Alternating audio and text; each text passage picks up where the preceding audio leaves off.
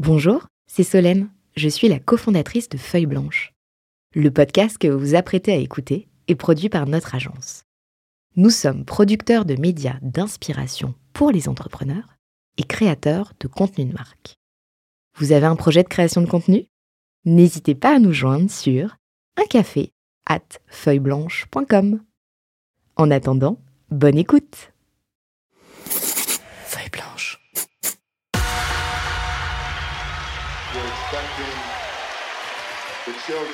Donc là, on démarre avec Bob Sinclair, Save Our Soul.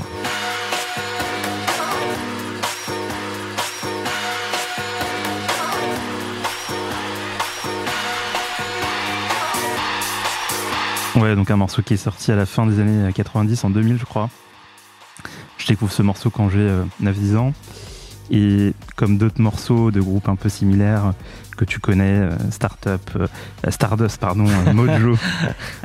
Allez décliner les déformations Enfin, professionnelles. T'as vu ça Alan Brax, Cassius, Daft Punk évidemment. C'est un peu une révélation pour moi. Ça a, ça a un impact très fort. C'est-à-dire que tout de suite, quand j'écoute ce son, tu vois, que ce soit Save Our Soul ou Mojo ou, ou des sons peut-être qu'on écoutera tout à l'heure de Alan Brax et Fred Falk, tout de suite, je me sens euh, revigoré, heureux, ambitieux, tu vois, avec ce, ce- ce sentiment de, de possibilité. Ouais. Ouais. Mais t'as 9 ans, tu vois, donc tu comprends pas. Et, et- c'est pour ça, je crois, que j'adore cette, ce style musical. Alors du temps à passer, hein, 9 ans c'est loin. On est euh, avec euh, Louis Debussy. Ravi de t'avoir euh, à ce micro. On s'est Ravi rencontré- également, Thomas. On s'est rencontrés euh, au MoveJ, euh, mouvement des jeunes entrepreneurs, mais effectivement, on est de moins en moins jeunes. En tout cas, on est là aujourd'hui pour bah, évoquer, raconter les coulisses euh, de la session euh, d'Amabilis euh, à Oxylife. J'ai euh, cru lire, entendre euh, une session entre 3 et 10 millions. Je peux pas commenter, mais euh, Généralement, je me trompe pas. c'est vrai, tes informations Ouais, sont. les informations sont souvent euh, ouais. Après, tu peux me dire que je dis n'importe quoi et je laisserai, je couperai pas. Non, mais par Euh, contre, ça m'intéresse. Si t'as quelques petits tuyaux. euh, Je te, je te, je te parlerai de mes, de mes sources. Donc on est là euh, pour parler de, de cette session et euh, je te propose de euh, commencer par euh, le jour où euh, tout s'est décidé, euh, où il y a un avant et un après jour. C'est le jour du signing slash closing. Parfois c'est le même, parfois c'est deux jours différents. Mais pour euh, nous remettre dans l'émotion, et d'ailleurs je viens de comprendre que tu étais un gros fanat de musique, euh, bah t'as choisi Adore de iCube. On l'écoute. Tu voulais me dire un truc là avant qu'on... Oui, oui, tout à l'heure, quand je te demandais, euh, quand je te dis ça m'intéresse, si t'as des tuyaux, c'est pas de savoir comment tu sais que j'ai vendu tel prix, je m'en fous.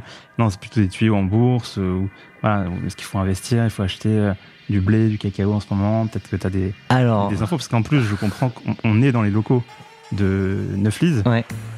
T'as peut-être. euh, alors moi, je- mon, mon tuyau, c'est de trouver euh, le bon banquier euh, privé qui va te dire où investir. ouais. C'est le meilleur conseil que je peux te donner. Ça, c'est le genre de, sujet où il faut euh, être expert et ou euh, se confier à, confier à des experts. Donc là, on part avec euh, iCube, Adore. Je nous remets dans le moment. Tu te réveilles. Normalement, c'est vendu. En tout cas, il n'y a plus qu'à signer. C'est ça, donc euh, Adore de iCube. Moi, je suis assez simple, j'aime bien la bossa nova, j'aime beaucoup la musique électronique, la house un peu à l'ancienne, et j'aime bien aussi ce que les gens euh, nomment euh, la musique d'ascenseur. Euh, donc, c'est toutes les compilations Hotel Cost, etc. Et donc, Adore de iCube fait partie de, de, de, de ce, de ces compilations, et donc j'adore ce son parce qu'à la fois ça me rend heureux et mélancolique. Et c'est un peu l'état dans lequel je me trouve quand je me réveille le jour de la signature. À la fois, je suis extrêmement excité, je suis content, je suis heureux, j'ai envie de passer à autre chose. C'est une, une feuille blanche qui se. Point .com. point .com. qui, et- et- et- mais en même temps, je suis stressé. J'ai quand même un peu. J'éprouve un peu de doute. Je me dis est-ce que j'ai fait la bonne. euh, Est-ce que c'est le bon choix? Est-ce que c'est le bon choix? Ça fait 7 ans que je travaille sur ce projet. C'est mon bébé. Je l'ai développé à la force de mes bras. Est-ce que je fais pas une erreur en voulant vendre pour peut-être des raisons qu'on abordera par la suite Mais donc voilà, donc je suis à la fois extrêmement heureux et en même temps mélancolique. Parce que bon, on, pourra dérouler, mais c'est le combat de ta vie. Cette boîte, c'est un, en tout cas, parce qu'on n'a pas qu'un combat souvent dans la vie, mais c'est un des combats de ta vie. Clairement, c'est une problématique à laquelle j'étais confronté quotidiennement et On n'a pas expliqué ce que faisait Amabilis et je rappelle quand même qu'on est en, en podcast, donc on, on voit pas que tu es assis sur un fauteuil roulant. Exactement, depuis mes, mes 20 ans, Amabilis, c'est une, une société qui recrute des auxiliaires de vie. Donc on est dans le secteur de l'aide à domicile. Et donc j'ai créé la société en 2015, hein, que j'ai revendue en 2022 à OxyLife. On était 250 à la fin, euh, présents un peu partout en France.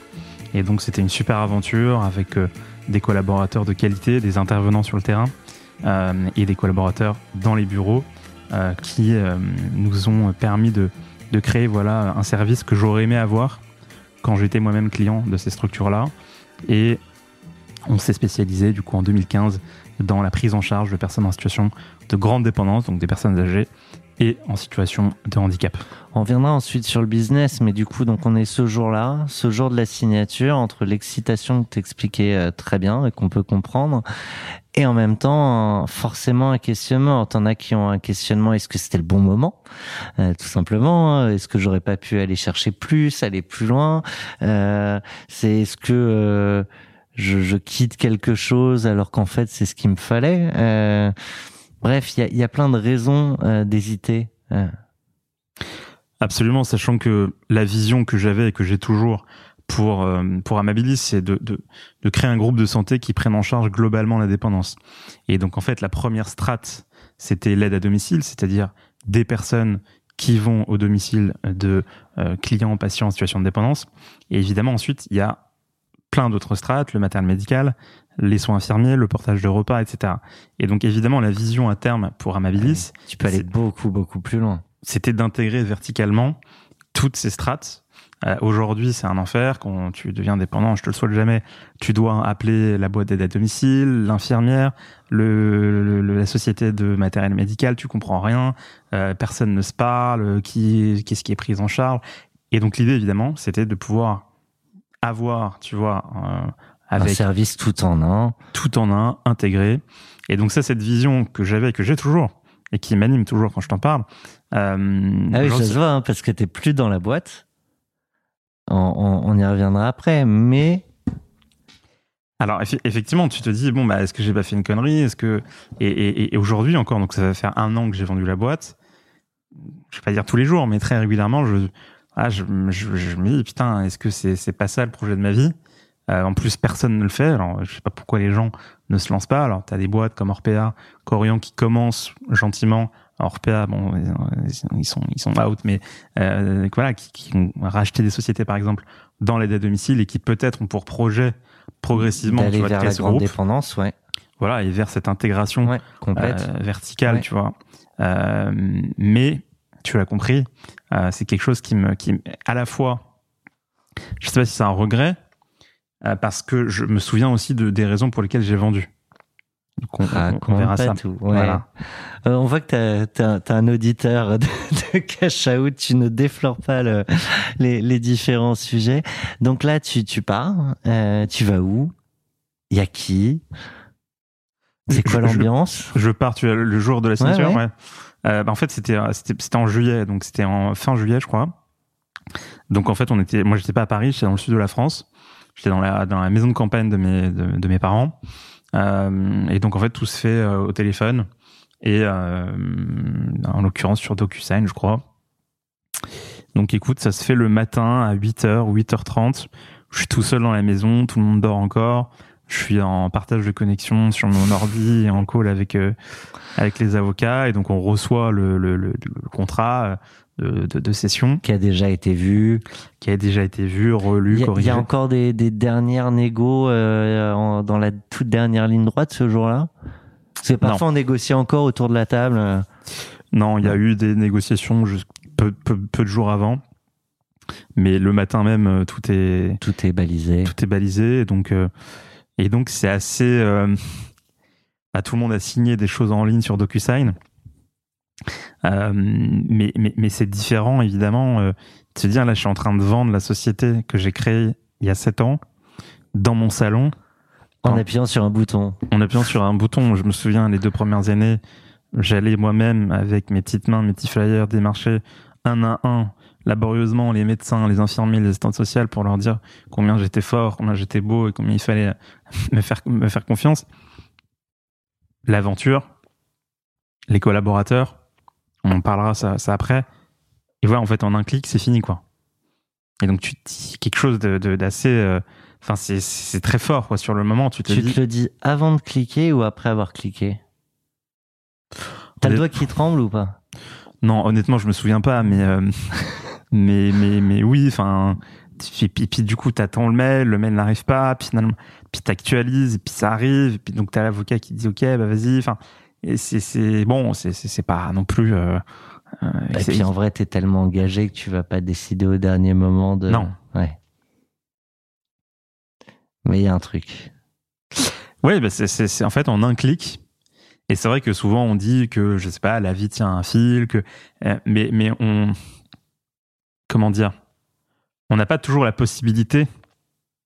Tu vois, c'est comme si je te disais, bon, bah en fait, tu, tu vas gagner au loto, euh, tu maîtrises pas le moment où tu gagnes au loto. Mais là, tu maîtrises le moment un peu de ton, Mhm. j'allais dire, de ton exécution, tu vois. Genre là, en l'occurrence, c'est terminé, quoi. C'est, je peux plus revenir en arrière. Euh, ok, je passe à autre chose. Le mot exécution. Et fort. Alors bon, tu vas cliquer après. On est toujours ce jour-là. Tu, il y a, un moment parce que du coup, je, je, je le dis tout de suite, mais tu vas être loqué seulement pour six mois. C'est pas énorme. Euh, J'imagine qu'il y a quand même deux, deux, trois petites choses à faire en six mois pour assurer la passation. Mais c'est, c'est quoi le reste de ta journée? Tu, tu te poses, t'écoutes de la musique d'ascenseur? Bah alors donc du coup je suis euh, je suis loqué sur plusieurs années point de vue euh, garantie d'actifs passifs et en- ensuite effectivement pendant six mois j'accompagne le repreneur et donc on, dans une transmission. euh. Écoute, euh, je m'attendais à ce que ça soit plus. euh, Enfin tu vois tu t'imagines plein de choses, euh, le champagne, la fête, etc. Ah Non, là- là, t'es tout seul chez toi dans le sud. Oui, bah alors du coup on, l'a- on l'a fêté avec ma famille qui était qui était dans la maison, avec moi. voilà, la journée se passe assez simplement. Hum, sentiment de voilà de d'accomplissement, euh, de voilà d'achever. Enfin voilà. Tu dis ma famille, je crois que t'as un- une fille, euh, ta femme, il y a, y a tes parents, il y a, a qui? Ouais, il y a ma il y a, y a ma mère, il y a mes cousins, je crois, il y a ma sœur. Euh, et donc voilà, on, on, on fête ça, on, on dîne ensemble et c'est c'est c'est un moment un moment assez simple. Hein. Je vais pas, tu vois, on n'en a pas fait des tonnes non plus. Je pense que peut-être le fait que ce soit à distance, on se rend moins compte. Ouais. J'entendais dans l'un des, des épisodes euh, l'un de tes invités qui expliquait qu'il y avait quand même cette symbolique de la signature avec la bouteille de champagne, le stylo, euh, qui du coup n'existe plus avec DocuSign. Euh, et donc peut-être que ça désacralise un peu le le- le- l'acte. Euh, je, je, ouais, je le crois. Et donc du coup peut-être qu'on on- psychologiquement aussi on prend moins conscience de ce qu'on vient de faire. De l'avant-après, ouais. Ouais. Donc euh, voilà, pour te répondre très simplement, euh, rien de, de rien d'extraordinaire. Les journées se déroulent comme euh, pff, comme comme comme des journées de juillet. On est en vacances. Alors, on va faire un gros flashback. On va repartir sur les tout débuts de l'aventure. Tu m'as dit 2015. Ouais, 2015. Et, et ben pour ça, t'as choisi euh, un son qui s'appelle Intro. C'est bien choisi ça. Les tout débuts de l'aventure d'Amabilis. On écoute.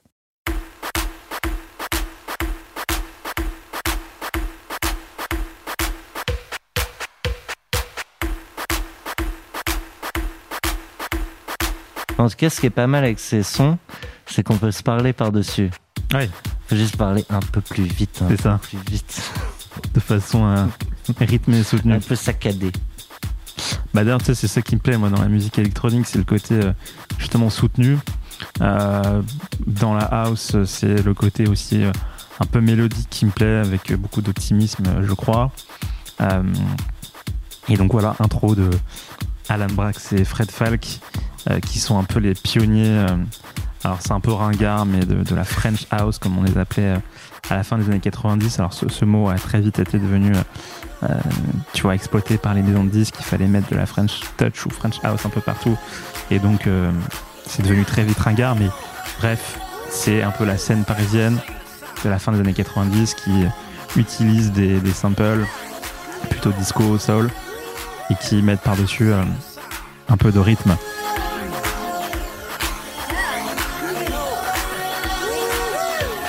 Ah, mais Billy, c'est une boîte que t'as montée seule. Tu vois, je, on... je sais pas si on entend la basse derrière qui est Ah bah attends. redondante, rassurante. Tu entends la basse? Mhm.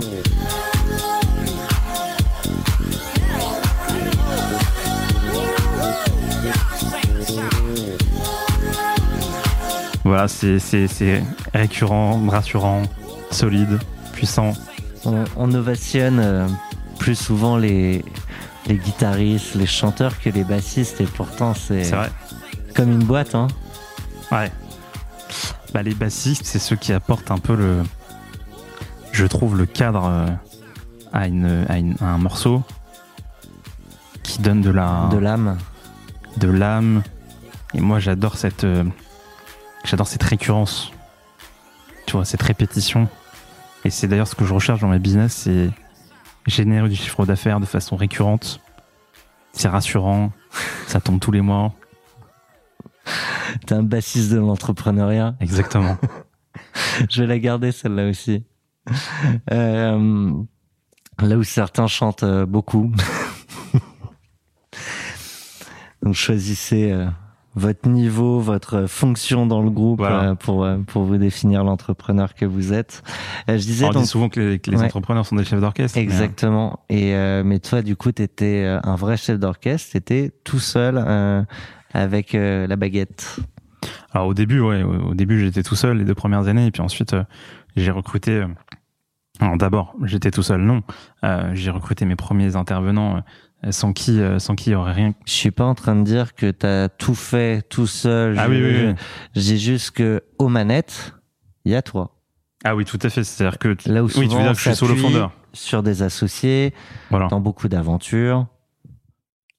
Ouais, effectivement, j'étais solo fondeur. euh, alors si c'était à refaire, je sais pas si je, je, je alors je referais tout ce que j'ai fait. Euh, mais c'est vrai que dans les prochaines aventures entrepreneuriales que j'aimerais, euh, dans lesquelles j'aimerais me lancer, idéalement, je préférerais, tu vois, si euh, je peux trouver un, un associé, parce que c'est vrai que c'est vraiment euh, une aventure. Quand tu lances une boîte, bon, c'est ta vie. Euh, mais en fait, tu construis un bateau. Tu veux aller d'un point A à un point B, tu construis ton bateau, mais les gens qui rament avec toi, ils sont pas responsables. Et pff, on peut couper. Non, non, non, mais c'est pas la même responsabilité en fait. c'est pas la même responsabilité. C'est vrai que euh, pourquoi j'aimerais m'associer avec euh, avec quelqu'un, c'est que tu vois quand tu as des problématiques, évidemment tu peux en parler à tes amis, tu peux en parler à ta famille, euh, mais déjà ils sont pas dans le business avec toi. Donc déjà parfois tout court ils comprennent rien au business. Et deux quand ils comprennent le business, ils sont pas avec toi, ils ont pas les mêmes intérêts. Donc euh, tu vois des intérêts bien sûr capitalistiques, mais aussi qui dépassent l'argent. Mm. C'est-à-dire que ça, c'est, enfin moi, à ma Billy, ça, c'était, ça, ça me transcendait. C'est-à-dire que c'était, euh, c'était, c'était ma vie, c'était mon bébé, tu vois. Et donc, euh, quand tu as une problématique et que tu la, que tu la soumets à quelqu'un d'extérieur, euh, bon, euh, Il n'y a pas le même, euh, ni la même flamme, ni la même charge. exactement. Exactement. Et puis ensuite, évidemment, quand tu es un associé, tu peux te répartir les responsabilités, mais aussi bah, les tâches. Et donc, peut-être que tu vas plus vite que si tu, tu, tu, tu restes seul. Alors, c'est aussi assez... quand tu es seul, tu as l'impression d'être beaucoup plus libre, peut-être, je ne sais pas. Mais finalement, tu tu t'emprisonnes vis-à-vis de tes clients, vis-à-vis de tes collaborateurs. Tu vois, alors que je, je sais pas, c'est peut-être con ce que je dis, mais j'ai l'impression que quand t'es avec un associé, tu partages la cellule, quoi. Bon, enfin, c'est pas très joli de comparer l'entrepreneuriat à une cellule, parce que c'est tout sauf ça, et, mais, mais tu vois ce que je veux dire. C'est à la fois de la liberté et, et, et, euh, et une chaîne. Exactement. C'est les deux en même temps. On choisit nos chaînes. On va plutôt le dire comme ça. Oui, oui, oui, bof. En grande partie. Oui. Mais du coup, ça veut aussi dire qu'au moment euh, d'entamer toute cette phase de négo, bah, t'es seul aussi. Euh, Tu peux pas discuter avec un associé. Est-ce qu'on fait le bon choix? Mm. Est-ce qu'on va plus loin? Est-ce qu'on va chercher? Bah, Bref, toutes les questions qui vont se poser au moment de la négo. Et du coup, euh, bah, je te propose de rentrer euh, dans, dans toute cette phase-là. hein. Euh, et pour ça, tu as choisi, pardonne-moi pour, pour la prononciation, Aquela Esquina euh, de Negrocan, c'est ça? Exactement. Bon, bah, je me suis pas trop Remixé par Grant Nelson.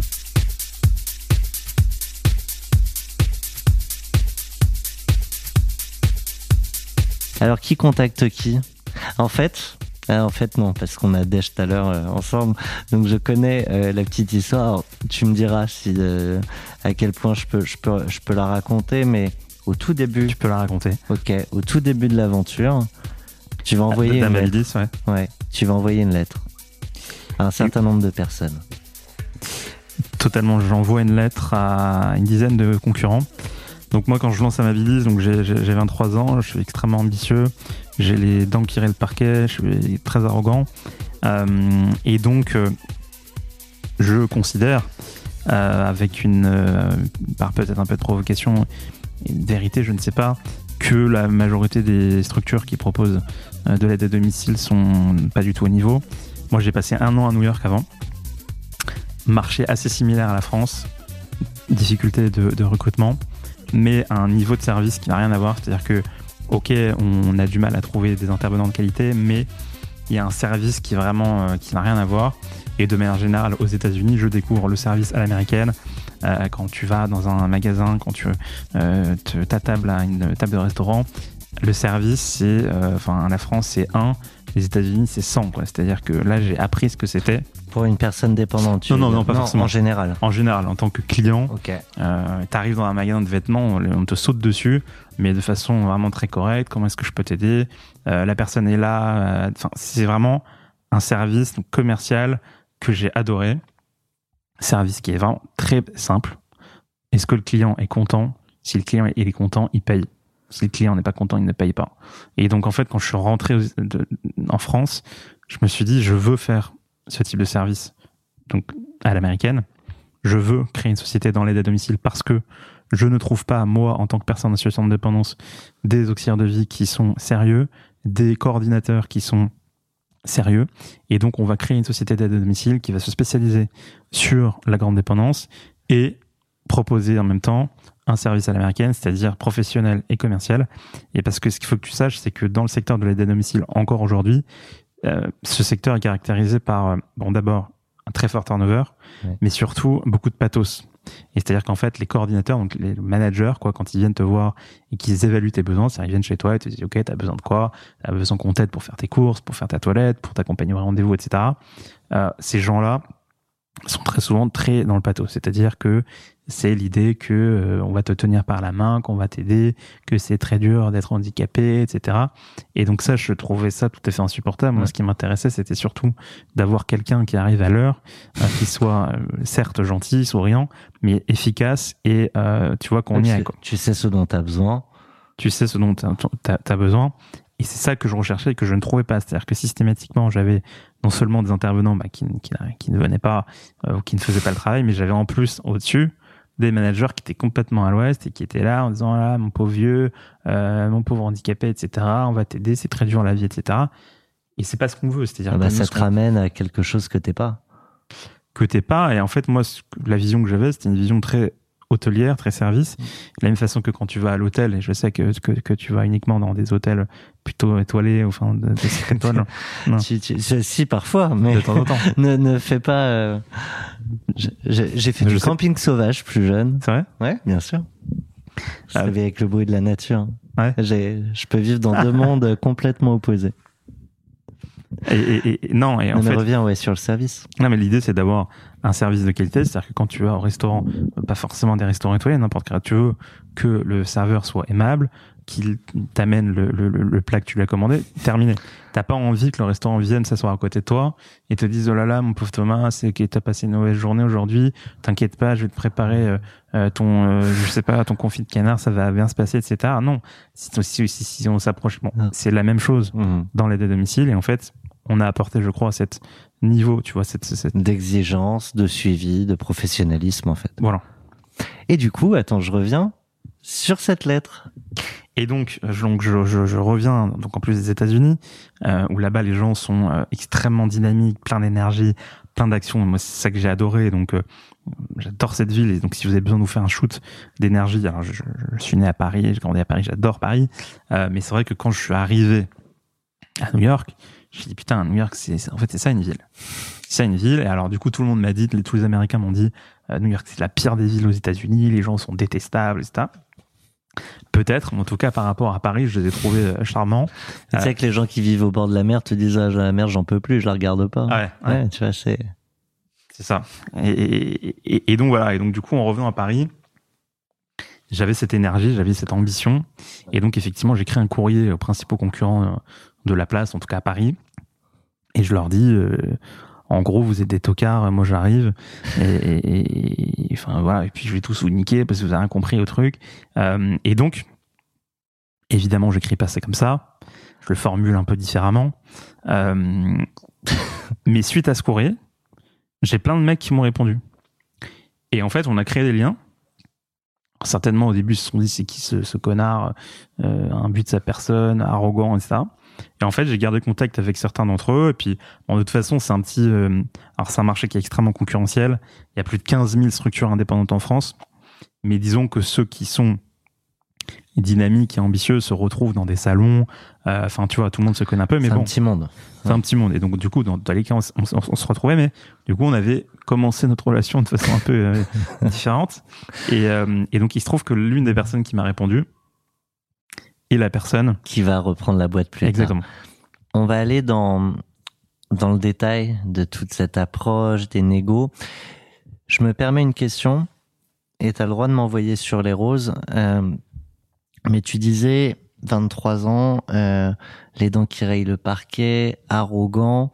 Euh, toi, tu vas être en fauteuil roulant, je crois, à partir de 20 ans. C'est ça. Ouais. Est-ce que tu as le sentiment qu'il fallait d'autant plus avoir cette rage et ce qui explique aussi euh, cette arrogance, euh, ce besoin de, combattre, euh, c'est aussi lié à ça ou que ça a toujours été ton état d'esprit ou la jeunesse parce que des fois on est un peu arrogant quand, on est un, les petits cons hein, disait Brassens. écoute, j'en sais rien. peut-être le handicap, peut-être je sais pas. La jeunesse, peut-être moi. La jeunesse, c'est ça, oui. Euh, non, je sais que j'ai eu la, la grande chance euh, d'être entouré de, de, de, de mon beau-père, notamment de ma grand-mère, qui m'ont transmis des valeurs très fortes euh, de travail, d'exigence, de, de, de, recherche, tu vois, toujours de l'excellence. Et, et, et, malgré le handicap, peut-être, je sais pas. Euh, et donc voilà, enfin, il y a, y, a, y, a, y a toujours eu cette, cette un peu ce très haut niveau d'exigence, tu vois. Donc c'était pas haut niveau en la matière euh, sur le marché et il fallait le dire et il fallait trouver une solution. Tout, et c'était Amabilis. totalement, euh, totalement. Du coup, euh, tu le disais, cette boîte qui va te reprendre, cet entrepreneur, donc vous allez vous suivre, j'imagine, pendant un petit moment. Comment ça se noue ce, ce sujet de on pourrait faire un bout de chemin ensemble, je pourrais reprendre ta boîte. C'est non, mais pour revenir sur l'arrogance. Après, je pense que malgré moi, je me suis dit qu'en fait, en me donnant finalement un comment dire, en désignant euh, des ennemis, euh, peut-être que ça me ça me galvanisait et que et que sans m'en rendre compte, je me suis dit qu'il me fallait une cible à abattre. Et donc, euh, on en parlait tout à l'heure avec Hugo Benz, euh, euh, qui, qui, qui, nous parlait du documentaire que j'ai pas encore vu avec Michael Jordan, avec Michael Jordan, qui justement explique qu'il se crée de, de, de, faux ennemis ou de, de faux quoi, de fausses histoires qui, qui n'existaient pas. Avec, avec des, des adversaires, avec d'autres joueurs pour se monter en pression et, et, faire le match dans le match. Exactement. Et en fait, il disait si, sinon j'arrive pas, j'arrive pas à donner mon meilleur.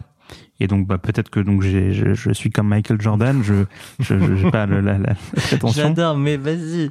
Voilà, mais mais mais mais donc voilà, donc comme Michael Jordan, euh, je, je je je me trouve des ennemis pour être meilleur.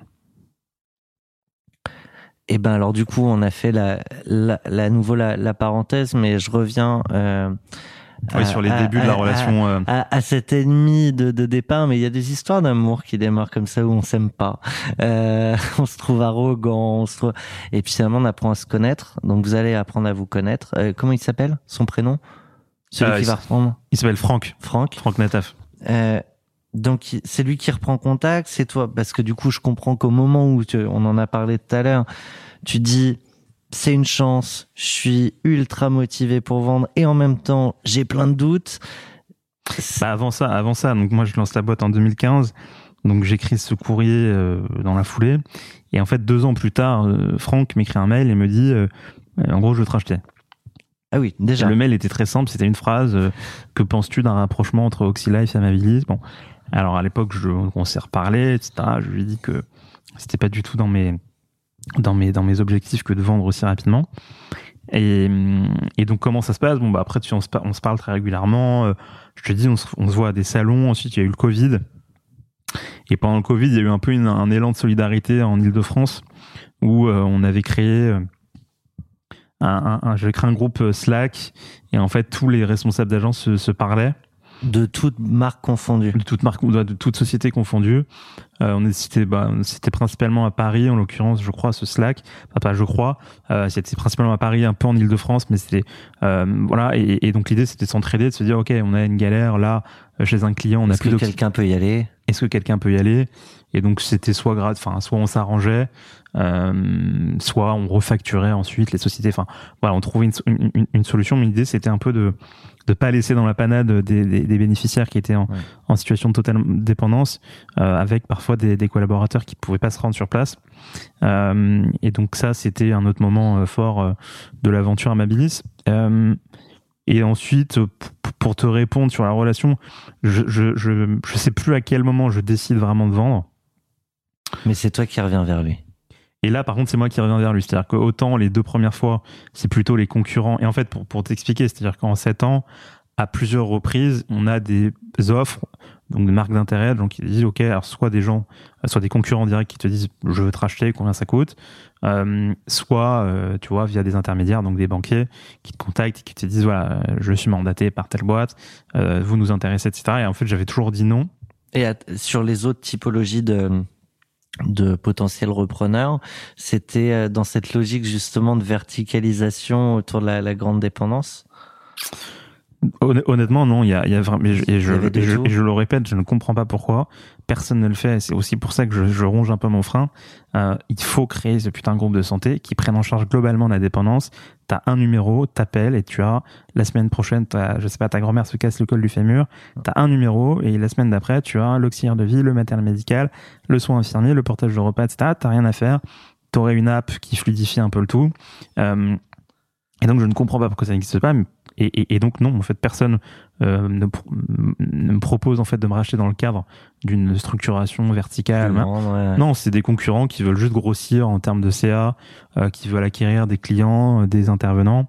Euh, et on a eu quelques euh, quelques assureurs, je crois, qui voulaient. Euh, mais mais c'était enfin vraiment on en a eu quelques uns tu vois alors que par contre des boîtes vraiment concurrentes on a eu vraiment des dizaines d'offres euh, mais c'était vraiment classique, quoi, tu vois, mmh. juste de l'acquisition, euh, croissance externe. Il y a eu des propositions qui ont été plus importantes ou plus intéressantes pour vous que la dernière?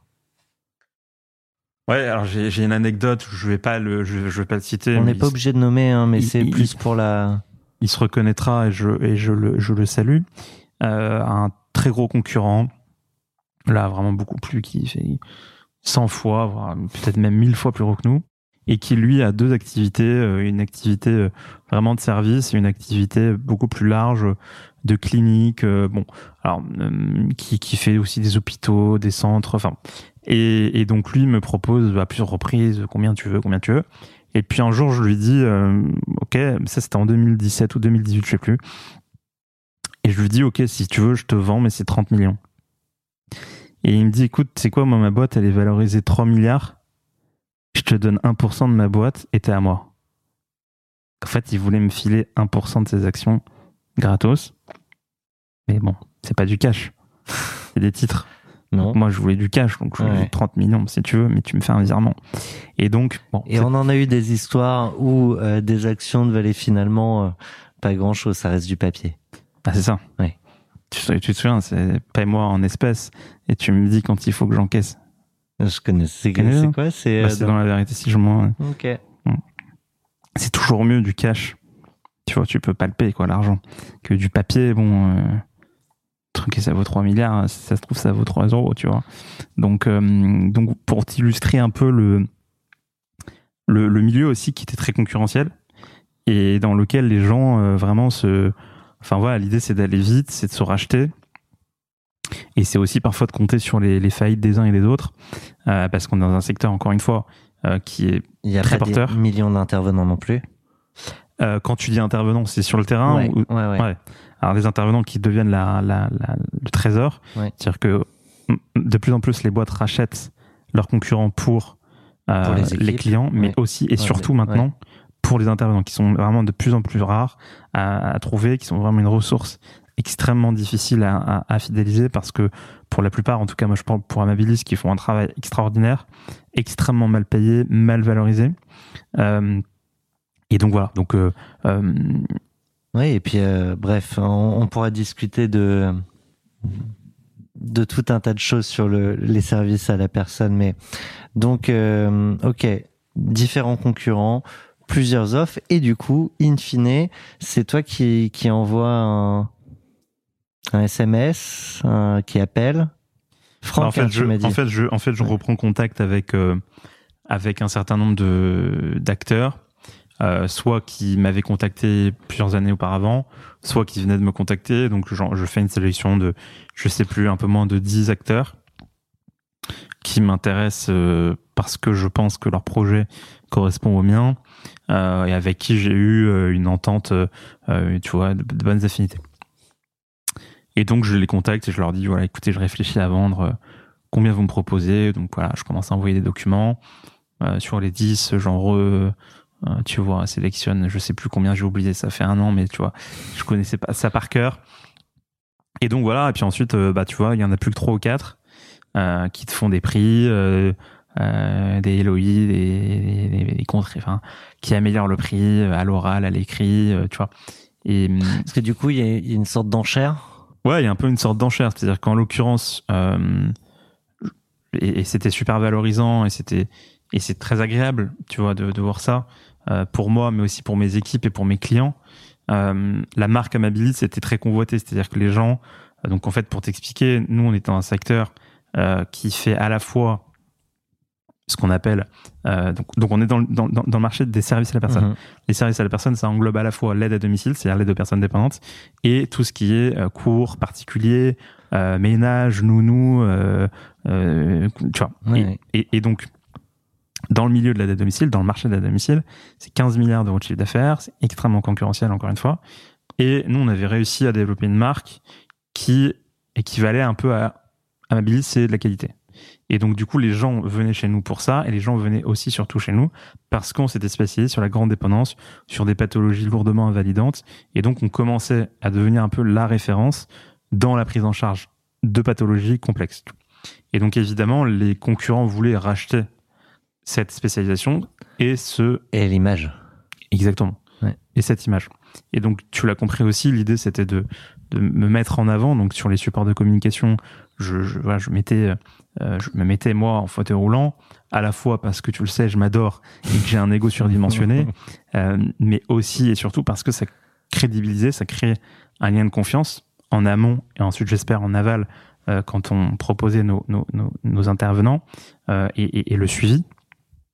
Mais pourquoi je te dis ça? Parce que les Oui, c'est- ça dépasse le, le storytelling. C'est concrètement sur un besoin que tu as vécu, tu es capable aussi de savoir euh, quelle est l'offre en fait attendue de tout un pan de, la population.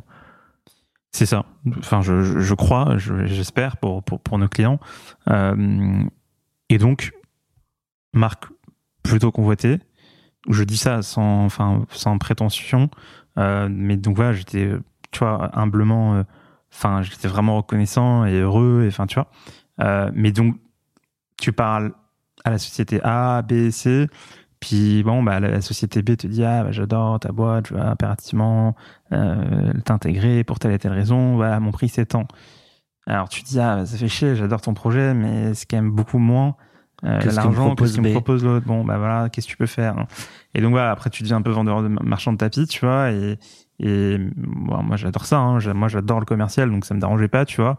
Euh, mais bon bah t'es dans une période un peu bizarre parce que du coup t'es pas encore sûr toi-même dans ta tête, t'en parles à personne parce que c'est pas acté. Et donc t'es un peu au début quoi de quelque chose de nouveau. Euh, euh, tu tâtonnes euh, parce que tu, et puis il y a aussi un peu une notion de peut-être que t'as pas quand t'es associé avec quelqu'un d'autre, mais t'as un peu l'impression de trahir tes équipes, de trahir tes clients, tu vois. Tu dis en fait je fais ça, en fait je les abandonne un peu, tu vois. Alors que non, pas t'as pas signé Enfin, dans la vie, t'es jamais euh, lié à quelqu'un. Euh, enfin, tu vois. Puis au-delà de ça, euh, a priori, en plus sur ton sujet, les équipes sont attendues pour rester avec une place. Et puis il y a aussi un autre truc, c'est que et j'ai beaucoup de respect pour les gens qui vendent des chaussures et peut-être que demain je vendrai des chaussures. Mais c'est vrai que là, pour la plupart, il y avait des gens que je connaissais personnellement.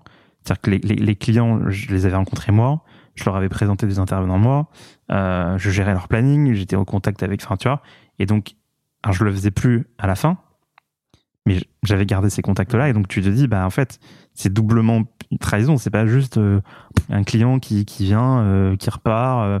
non, c'est des gens qui me font confiance depuis parfois 2015, qui, je l'espère, étaient satisfaits et me le disaient, et parfois, quand c'était pas le cas, me le disaient également, mais tu vois, il y a une vraie relation business et aussi, je sais pas comment la qualifier, mais genre, euh, en fait. Euh, humaine. Humaine, tu vois.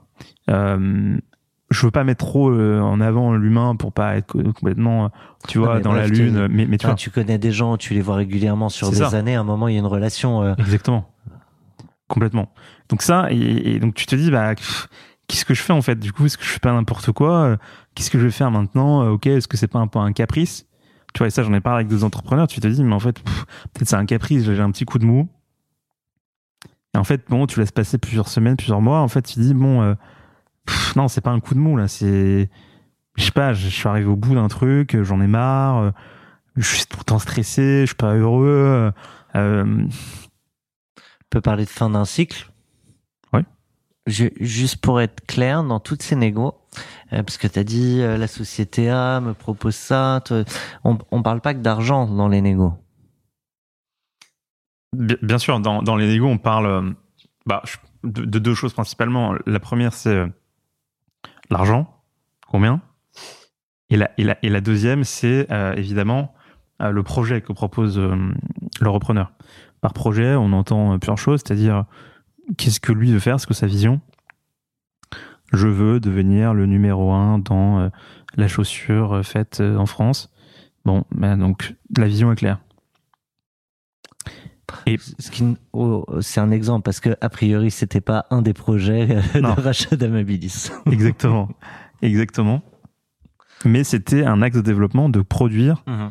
des vêtements, par exemple, pour professionnels de santé. Donc tu vois, des chaussures, des et donc ça, c'est le projet, c'est la vision tu vois, du repreneur. Donc est-ce que tu es d'accord avec cette vision? Est-ce que tu te sens aligné euh, Bon, si demain le mec te dit, bah en fait, moi je veux être le numéro un de l'armement, euh, euh, bon, peut-être qu'en fait t'as pas envie de le... Bon, t'as compris l'idée. C'est complètement con ce que je dis, mais enfin, voilà, si le mec te dit, si, si, si, la vision du gars ne correspond pas à, la tienne, est-ce que tu vois pour ta boîte et ton secteur? Voilà, peut-être que le gars peut dire, écoute, en fait, moi, l'aide à domicile, ouais, on en fait un peu, mais en fait, moi, ce qui me fait kiffer, c'est, euh, j'en sais rien, le jardinage. Bon, bah, non, moi, j'ai pas envie de vendre un mec qui fait du jardinage. J'aime beaucoup le jardinage, mais c'est, mais c'est pas l'essence, c'est pas l'ADN d'Amabilis. Et je sais très bien que, bah, peut-être que cet ADN va être euh, progressivement, va disparaître si elle est euh, mangée par quelqu'un qui fait que du jardinage. Donc, du coup, l'idée, tu vois, c'est vraiment de, de, dire, est-ce que je suis aligné avec cette vision-là? Ensuite, par projet, on entend concrètement, RH. Est-ce que le repreneur va-t-il garder les gens? Si oui, qui? Et ensuite, par projet, il y a l'état d'esprit du repreneur. Parfois, tu te, tu te sens des affinités avec un mec et pas du tout avec un autre. Euh, tu vois, il y a des mecs qui m'ont approché. J'ai pas du tout envie de bosser avec eux, tu vois. Même si la vision fond fit, euh, ça suffit pas. Non. En l'occurrence, il y a aussi le, j'imagine, ton sort à toi euh, et la durée, notamment de, de, passation, où on peut te proposer. là, en l'occurrence, c'était six mois. Des fois, ça peut être trois ans. là, tu voulais vendre alors qu'il y a a priori aucune grande raison de, de vendre ou d'obligation, on peut plutôt dire ça, de, de vendre. Donc c'est un sujet aussi. De devoir rester trois ans, par exemple. Ouais, pour résumer, il y a, y a, y a peut-être trois, trois éléments à prendre en considération quand tu vends. Un, le prix. Deux, le projet. C'est-à-dire, on a, on a parlé, un, la vision. Euh, deux, le côté RH. Euh, euh, trois, l'affinité avec le, le, le, le, mec ou la nana qui te, qui te reprend. Et le troisième élément à prendre en considération, c'est évidemment toi. Euh, comment euh, la relation va, euh, comment la transmission va se passer. C'est-à-dire, est-ce que tu dois rester six mois, un an, trois ans? Pour faire quoi Pour faire quoi? On en parlait tout à l'heure. Euh, rester trois ans dans une boîte, ça peut être un enfer parce que bah, c'est plus, c'est plus ta société, euh, t'es plus chez toi. parfois, t'arrives en, en, en bout de course, t'es épuisé. Et donc, c'est aussi l'une des raisons pour lesquelles t'as envie de vendre. Et donc là, re-signer pour, pour un, deux, trois ans, c'est pas toujours la bonne, la, la, bonne, la bonne chose à faire. Et donc ça, c'est vachement important de regarder ça parce que, euh, enfin moi en tout cas, pourquoi j'ai entrepris aussi, c'est pour être libre. Euh, c'est pas pour pouvoir rendre des comptes euh, tous les jours, pointer. Alors même si, en règle générale, je crois que c'est pas comme ça que ça se passe quand le repreneur achète une société. Il attend pas du du, du repris. t'as encore de la latitude. Voilà. Mais quand même, pendant trois ans, t'es quand même loqué psychologiquement. Euh, c'est assez long. Donc ça, c'est vraiment important. Euh, il, faut, il faut vraiment regarder ces trois trucs. Un, l'argent. Deux, le projet. Et trois, comment ça se passe la suite. Et du coup, pondérer. Et pondérer. Après, euh, je pense qu'il y a une grosse pondération sur l'argent, on va pas se mentir. Euh, parce que, euh, dans, en tout cas, dans notre système actuel... On t'aurait proposé un million de moins. pardon. Ouais, alors là, ça va être l'inversion. On t'aurait proposé 3 millions de plus pour rester 3 ans tu serais peut-être pas parti sur une offre comme ça. Tu vois, c'est, ça, c'est des, questions. bon, c'est des questions. On va pas se mentir, c'est des questions. Euh, c'est, cool de se poser ces questions-là, euh, mais c'est, des questions vraiment euh, pertinentes et pas toujours évidentes à, à, à, répondre, tu vois. Parce que bah ouais, 3, 3 millions pour 3 ans de plus. Sais rien, c'était pas juste pour montrer que c'est c'est une pondération globale à faire entre tes envies, tes besoins à quel point ça transforme ta vie. Euh, bah, c'est ça. 3, 3, millions sur 150 millions, c'est plus grand chose, versus 3 euh, millions euh, qui doublerait le prix, c'est pas la même histoire. Voilà. Exactement. Après, tout est tout est relatif, mais c'est vrai que c'est des choses qu'il faut il faut il faut se poser ces, questions. on parlait de on parlait de l'argent. On parlait de beaucoup de choses. Oui, non, on parlait du premier point, de la pondération importante à donner euh, à l'argent. Évidemment, on est dans un système capitaliste. L'unité de mesure, c'est l'argent. C'est comme si tu disais à un sportif, le chronomètre, on s'en fout. Euh, bien sûr que non. Euh, on joue pour gagner de l'argent. et donc, évidemment que la pondération va être beaucoup plus grande. Bon. Mais, quand même, très souvent, moi, j'ai rencontré des entrepreneurs. franchement, j'ai pas envie de bosser avec eux, quoi. Tu vois, genre, leur projet, il est pourri, le mec, il m'inspire pas, il est pas charismatique. Enfin, tu vois, il y a rien, quoi. Et donc je me dis, ok, tu me proposes X% en plus. Bah en fait non, parce qu'en plus du coup tu, tu vas me bloquer pendant 3 ans. Donc il y a 3 ans de ma life qui vont partir à suivre un gars qui est pas du tout inspirant. non. Mm. Je te propose de d'aller sur la phase négo. Donc il s'appelle Franck. Oui, bonjour, euh, bonjour à lui d'ailleurs s'il nous écoute. Bonjour Franck. Euh, là en l'occurrence c'est quand même toi qui fais la démarche d'aller euh, voir tout le monde. Alors comme il y a plusieurs intérêts, c'est peut-être plus facile à, négocier. Tu vas décider, euh, en tout cas dans les dernières phases, d'aller creuser un peu euh, du côté euh, du côté de la boîte de Franck. Il y a des sujets quand même un peu touchy. c'est pas parce que au final vous entendez bien ou pas, mais j'aime bien qu'on explique quand même aux entrepreneurs qui nous écoutent, qui vont peut-être vivre ces moments-là, de voir les sujets sur lesquels à un moment ça peut choper, accrocher. Alors pour, pour du contexte, moi j'ai pas d'associé, j'ai pas d'investisseur, donc déjà c'est beaucoup plus simple. C'est moi qui décide vraiment de A à Z ce que je veux à 100%. Euh, à l'époque, j'hésite à prendre un banquier d'affaires. Aujourd'hui, je pense que c'est quand même plutôt euh, conseillé. Pour une raison assez simple, c'est que le banquier d'affaires, en fait, il donne du rythme il cadre le process. Alors, tu peux le faire toi-même, hein, mais force est de constater que souvent, c'est difficile. Et le fait qu'il y ait un intermédiaire, c'est un peu comme quand tu as un locataire. C'est-à-dire que quand tu gères ton appartement en direct, le locataire, il t'appelle tous les jours.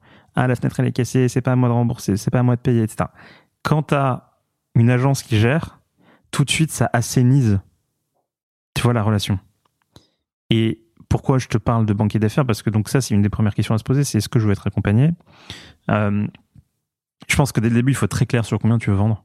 C'est-à-dire quel est le prix psychologique à partir duquel tu es prêt à lâcher ton truc. Euh, et alors, si tu le fais seul, il faut vraiment avoir un agenda très clair dès le départ parce que sinon, ça peut aller dans tous les sens. Euh, S'étaler, durer. S'étaler, durer. Et en fait, les gens n'ont aucun vraiment. Parfois, tu as, as, une notion de timing. Mais bon, euh, l'acheteur, euh, que ça dure un mois ou six mois, il s'en fiche un peu, tu vois, sauf s'il veut vraiment t'avoir tout de suite, pour une raison, je sais pas, pour une notion de, de, de, licence euh, qui va expirer, pour une notion de client, pour, enfin, tu vois. Mais, mais très important dès le départ de cadrer, je pense, de se dire, ok, moi je veux vendre tant, euh, tu m'as dit que ton projet c'était ça, ok, euh, tu m'as expliqué que je resterai un an dans la boîte, très bien, ok, on avance, dans deux mois, c'est terminé. Tu fais tes audits, trucs, machin, ok, moi je veux qu'à telle date soit terminé. Et tu vas être très euh, ferme là-dessus. Et pas euh, se dire, bon... Euh, je t'ai envoyé l'info. Je t'ai envoyé l'info, reviens vers moi. Enfin, tu vois, les, les choses... Bon. Et c'est peut-être l'intérêt d'un banquier d'affaires, c'est vraiment de pouvoir donner du rythme. Alors d'abord cadrer, et ensuite donner du rythme, tu vois. Parce qu'on l'oublie souvent, mais en fait, alors c'est ultra cliché ce que je veux dire et en fait je comprenais pas du tout cette phrase avant. Euh, quand on dit que l'entreprise est une histoire euh, d'hommes et de femmes. Je trouvais ça cucul à praline. Euh, bah oui, c'est évident, non? Et en fait, maintenant je comprends ce que veut dire. C'est vrai qu'on a tendance à oublier que les entreprises sont gérées par des gens. Parce que tu vois, on, on voit, genre, je sais pas, Total, Coca, Pefit, Aircall, enfin tu vois, on a l'impression que c'est des, des, des, choses un peu euh, des marques, des marques, mais mais mais, mais comment dire? J'ai pas euh. j'ai pas le terme. Euh... Immatériel. Immatériel. C'est l'idée. Oui, c'est l'idée, mais c'est un truc un peu.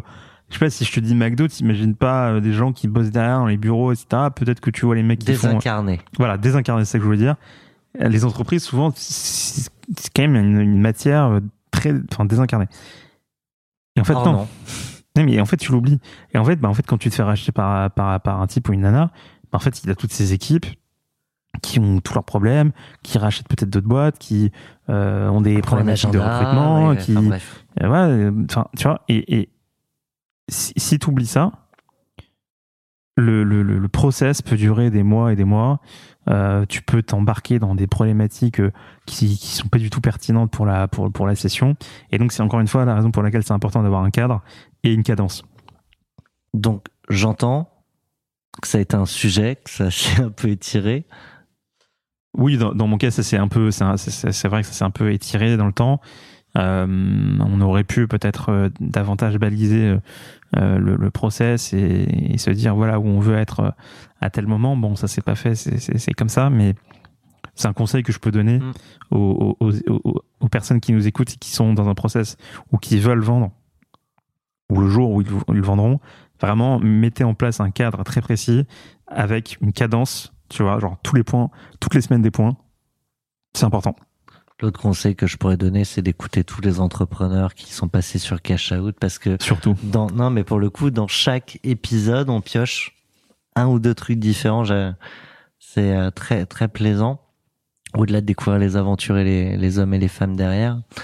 Sur quoi il y a eu bagarre? Du coup, sur quoi il y a eu bagarre? Ouais, bah c'était, euh, je sais pas, je réfléchis.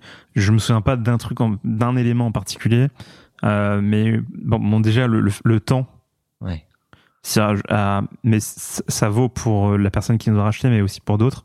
Euh, autant il y en avait qui étaient ultra réactifs, enfin, c'était vraiment agréable, tu vois.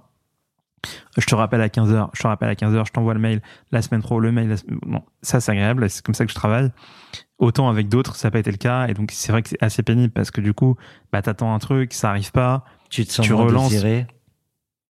Ouais, tu te sens. euh, pff, ouais, peut-être, mais c'est surtout le fait de se dire, bah, je comprends pas. On, on a dit qu'on se parlait la semaine pro, on se parle pas. Qu'est-ce qui se passe? Juste carré, quoi. Jusqu'à rien. Donc du coup, bah, tu, bah, tu relances une fois, deux fois, puis après tu, tu, bah, tu dis les choses franchement. Tu, enfin, moi, je suis assez simple, euh, donc je dis les choses tout de suite. Écoute, ça t'intéresse ou ça t'intéresse pas? Euh, S'il y a pas de problème, mais du coup, on avance. Me bloque pas parce qu'il y a d'autres gens intéressés. Et c'est pas là pour le coup, c'est pas pour faire le marchand de tapis. Il y a vraiment des gens qui sont Ouais. intéressés. T'as compris je te... Parce que moi, dès le départ, peut-être que des gens diraient que c'est une grave erreur, mais si t'as à refaire, je le referai. T'as Moi, j'étais très transparent, avec tout le monde.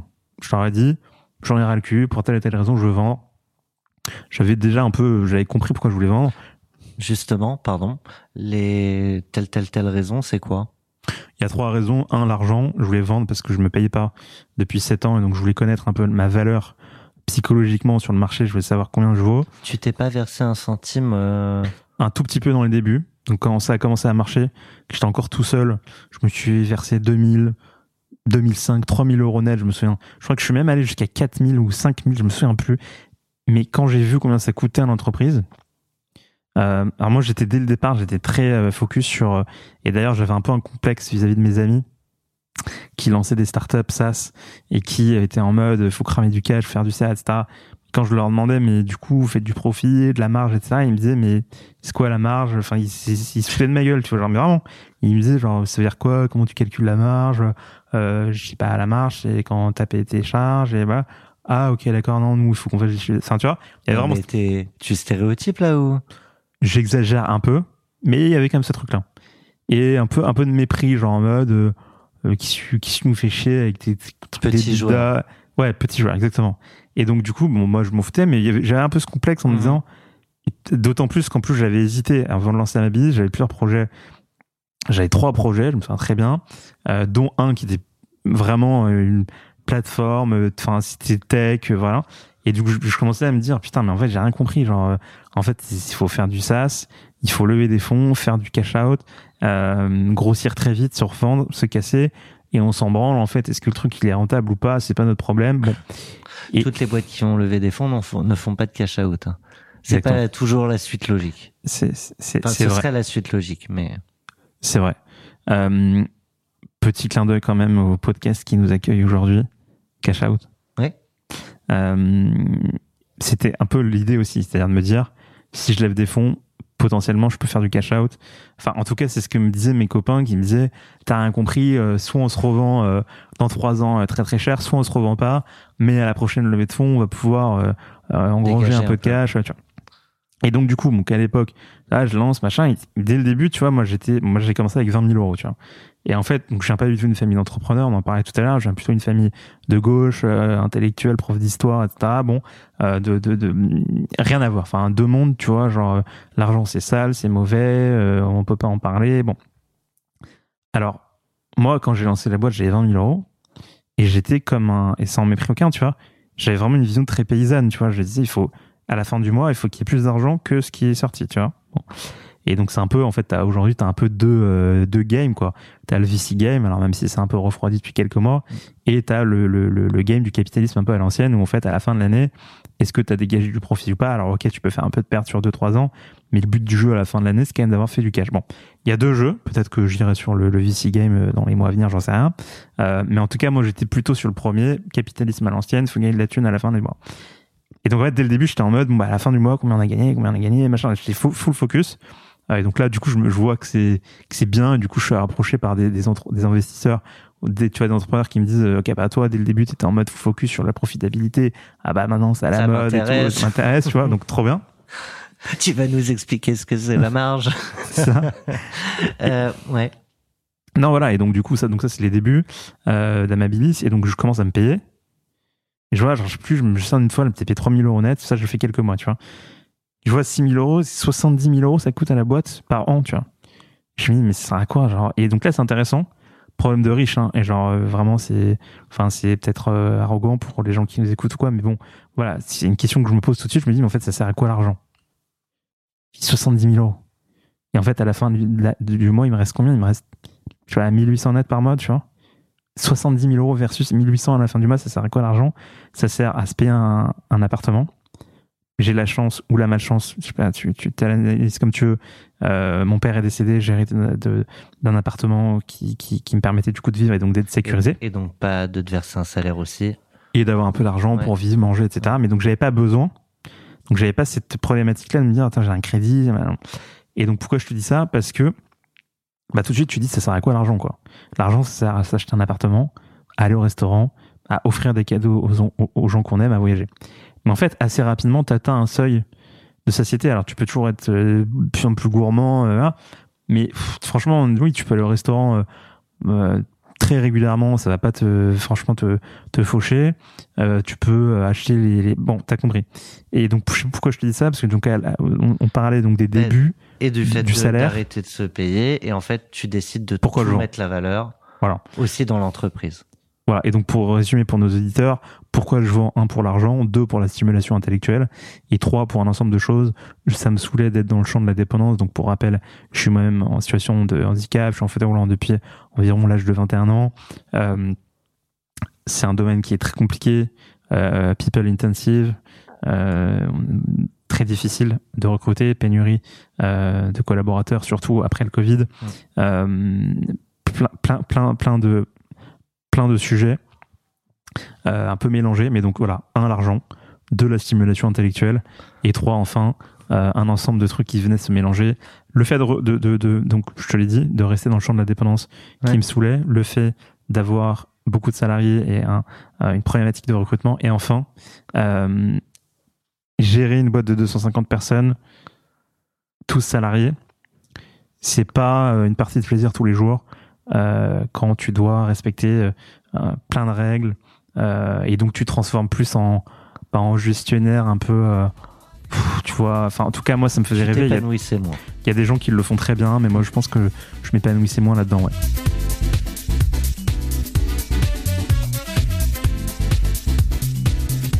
depuis tout à l'heure, je me dis, attends, il, m'a demandé de, laisser passer l'intro et de laisser un peu la voix.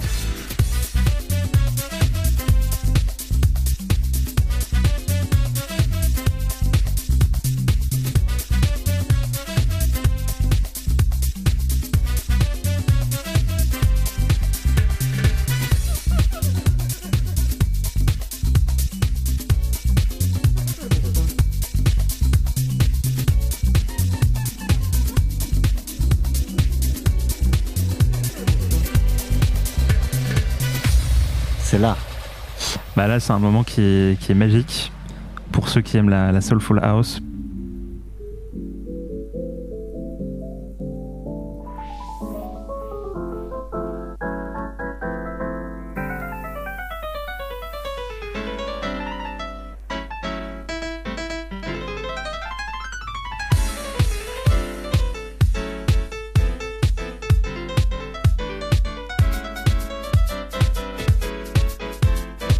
C'est où ça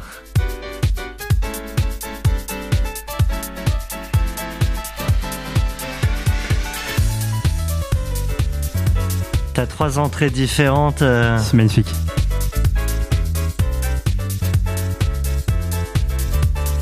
Là, on est à fond dans le studio avec Thomas et Raph qui est derrière. Et qui aussi.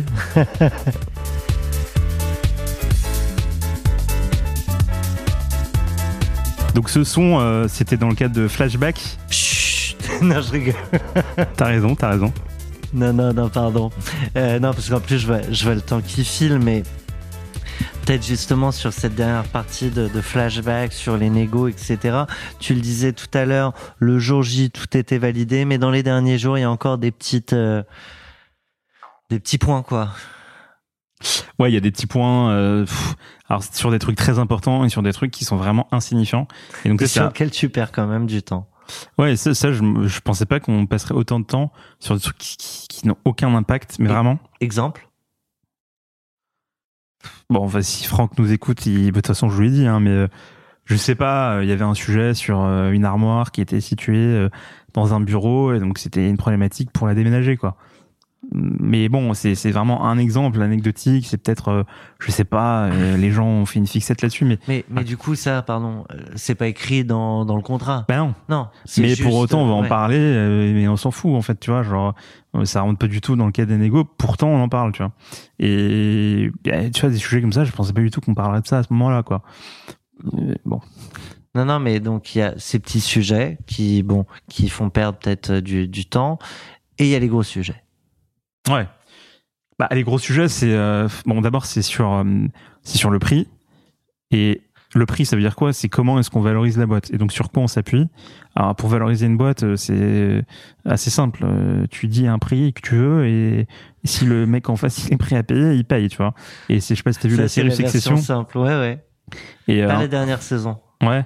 Bon, je peux te dire ça parce que ça, ça va pas te spoiler. Attention. Ouais. Je te jure, c'est parce que là, je, je t'aime bien. Je pourrais t'en vouloir, euh, franchement. euh, À vie, je sais pas, je, je sais pardonner, mais. Non, non, mais ça, je, ok, je, je, je, Non, non, mais je vais standardiser le truc. Non, mais donc je vais. Ok. Euh, bah, à un moment donné, il, il est, il est question. Euh, ils discutent, de racheter des boîtes, etc. Et ils sont au téléphone avec euh, avec un banquier d'affaires. Et euh, l'un des l'un des fils, euh, Murdoch, euh, demande au mec, demande au banquier d'affaires, combien elle vaut la boîte. On veut racheter telle boîte, combien ça vaut? Et le banquier il répond, euh, bah elle vaut le prix que vous êtes prêt à, à payer. Et alors le fils euh, Murdoch, il dit assez justement, euh, et je comprends pas, t'as fait Harvard pour me dire ça. Roy, le fils Roy, Euh, non, l'autre. l'autre. Et, et effectivement, oui, tu te dis, ah, putain, euh, c'est comme ça qu'on valorise une boîte. Bon, évidemment, c'est plus compliqué que ça. Euh, et donc, il y a un certain nombre de choses qu'il faut prendre en compte. Et donc là, c'est ce que normalement l'audit est censé faire, c'est euh, à charge à, un- un voilà, déterminer un prix en fonction du chiffre d'affaires, euh, de ta croissance, Des de tes clients. euh, qui sont pas toujours les mêmes selon les secteurs. Exactement. Et donc la, la façon la plus simple de valoriser une boîte, c'est de prendre un multiple euh, de, comparable. Enfin, tu, compares la société que tu veux acheter avec une boîte qui a été rachetée récemment. Et, euh, et donc voilà, si c'est trois fois le CA, bon bah on paye trois fois le CA. Et évidemment après on va ajuster, on va affiner. Ensuite, il y a des gens qui sont prêts à payer plus pour certaines pour certains éléments. Euh, tu vois, nous dans notre cas par exemple, on était spécialisé sur la grande dépendance et donc ça, ça intéressait beaucoup les gens. Pourquoi? Parce qu'on avait un, un taux de, on avait un turnover qui était beaucoup moins élevé que chez nos concurrents, Et chez les collaborateurs et chez les clients. chez les collaborateurs et chez les clients. Plus gros euh, panier moyen, donc plus de, je te parlais de la récurrence Ouais, tout à l'heure. Et donc ça, c'est, ça se valorise différemment et mieux, parce qu'évidemment, c'est mieux d'avoir plus de chiffre d'affaires récurrent que moins de chiffre d'affaires et euh, qui euh, que tu es cesse très fluctuant, qu'il faut aller chercher. qu'il faut aller chercher, mois. remplacer tous les mois, tout à fait. Je te propose de faire un saut dans le temps. Pas un grand saut dans le temps. On va juste avancer de 2-3 jours. On a passé la signature. Et euh, bah là, ça y est, on est entré dans les 6 mois euh, que tu vas passer chez, le repreneur. Et pour ces jours d'après, euh, tu as choisi euh, track 1, track Uno. Il y, a- des noms de morceaux. Je sais pas comment ils font pour Faut les, ouais. Mais surtout qu'il doit y en avoir 10 000, non Des tracks euh, Track Uno. Uno, ouais, Ça c'est clair. trouve, je t'ai pas mis le bon.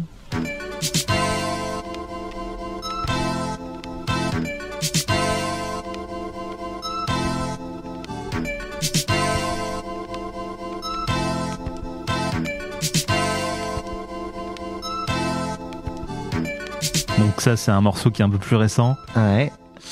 qui est très puissant, un peu bizarre, et qui, euh, qui avance, qui recule un peu, tu vois.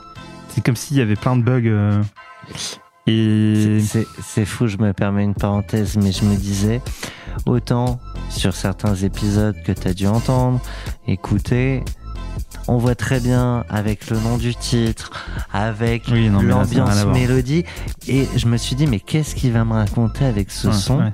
Et était capable de me parler des allers-retours? J'ai- J'adore. Mais tu vois, et, et- et en fait, c'est pour illustrer un peu le. Bon, enfin, t'as compris, tous les morceaux que je mets, c'est des morceaux que, que je kiffe et qui me font euh, vibrer. Et il n'y a pas forcément un lien avec. euh, Mais si, Euh. avec des nuances dans. Bien sûr. Ouais. Mais, mais, mais ce morceau-là, euh, ce qui pourquoi je l'ai mis là dans ce, c'est les jours d'après. Là, on est dans la thématique les jours d'après, c'est ça? C'est que bah, les jours d'après, en fait, c'est un peu chaotique. C'est-à-dire que bah, t'es plus chez toi, tu avances, tu recules. C'est-à-dire tu, ok, je, peux t'aider. Et en face, on te dit oui, mais tu vois, c'est pas fluide, quoi. C'est et, donc c'est pour ça que je, je, trouvais que ce morceau, tu vois, là, à ce moment-là, t'entends ce morceau là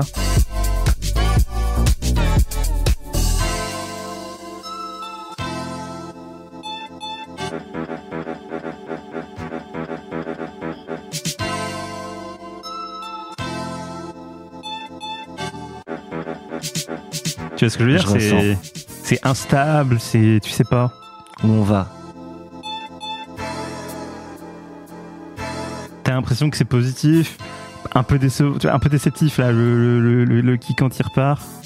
T'as toujours la petite mélodie qui est gentille derrière. Est-ce que ça va, est-ce que ça va monter? Tu vois ce que je veux dire? Mhm. Et donc c'est ça, c'est six mois. Bah c'est ça, bah, il y, a toujours ce côté optimiste parce que je suis comme ça de nature et qu'il faut, euh, faut être heureux malgré tout, tu vois. Mais il y a quand même ce truc et se dire bon, euh, est-ce que j'ai bien fait Est-ce que j'ai bien fait de vendre Est-ce que j'ai bien fait de vendre à cette personne euh, Comment me comporter vis-à-vis des collaborateurs Tu sais plus trop comment te, te, te, te comporter, te positionner. Avant c'était très clair, c'est-à-dire que c'est j'ai un cap, voilà où on va, j'emmène les gens avec moi, terminé c'est plus mon cap, c'est plus mon bateau. T'es un passager euh, pas complètement clandestin, mais c'est plus ton bateau.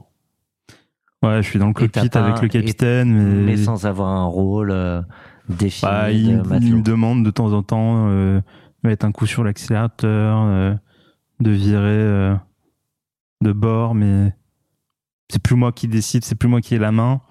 Et donc ça, tu, tu, tu le vis ça, tu, même si tu sais que tu vends ta boîte, t'as pas conscience de ce que tu vas ressentir à ces moments-là? Non, ça c'est vraiment, on en parlait tout à l'heure et je pense qu'il y a vraiment un truc à faire. Je sais pas un podcast où euh, il y a très peu de littérature sur l'après. Alors encore une fois, c'est alors j'allais dire un problème de riche, mais pas tout le temps parce que c'est tu, tu vends pas toujours ta boîte euh, avec succès ou en mmh. gagnant des millions. Mais ça, c'est vrai que c'est un truc qui est très peu documenté. Comment les entrepreneurs se sentent après la vente de leur entreprise. Et donc il y a quelques papiers qui sont sortis euh, de je sais plus quelle école euh, de commerce aux États-Unis euh, qui abordent le sujet de la, de la de la détresse ou en tout cas tu vois de la la difficulté, la perte de contrôle en fait, la perte de contrôle, la perte de sens.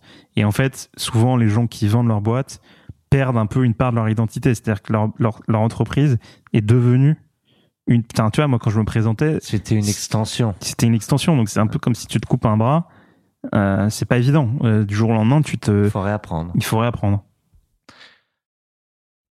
Et du coup, à la fois en interne, et là je suis curieux de savoir aussi comment les collaborateurs ont, ont ressenti euh, tout ça, et aussi vis-à-vis de l'externe, tu vois, tu, tu gravites dans un monde où il y a plein d'entrepreneurs.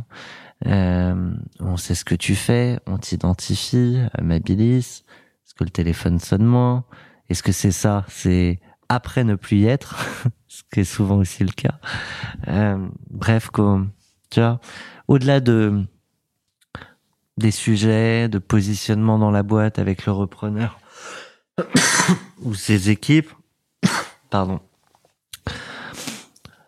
Au-delà de la capacité à créer de réelles synergies qu'on avait identifiées sur le papier, mais ça reste que du papier avant de s'y mettre. Alors, bah, côté équipe, euh, je crois, j'espère que c'est comme ça qu'ils l'ont pris. Euh, j'ai essayé d'être assez transparent avec eux dès le début. Euh, ils le voyaient déjà que j'étais que j'étais beaucoup plus euh, fatigué, moins euh, moins dedans. J'avais moins d'énergie, j'avais moins envie, tu vois.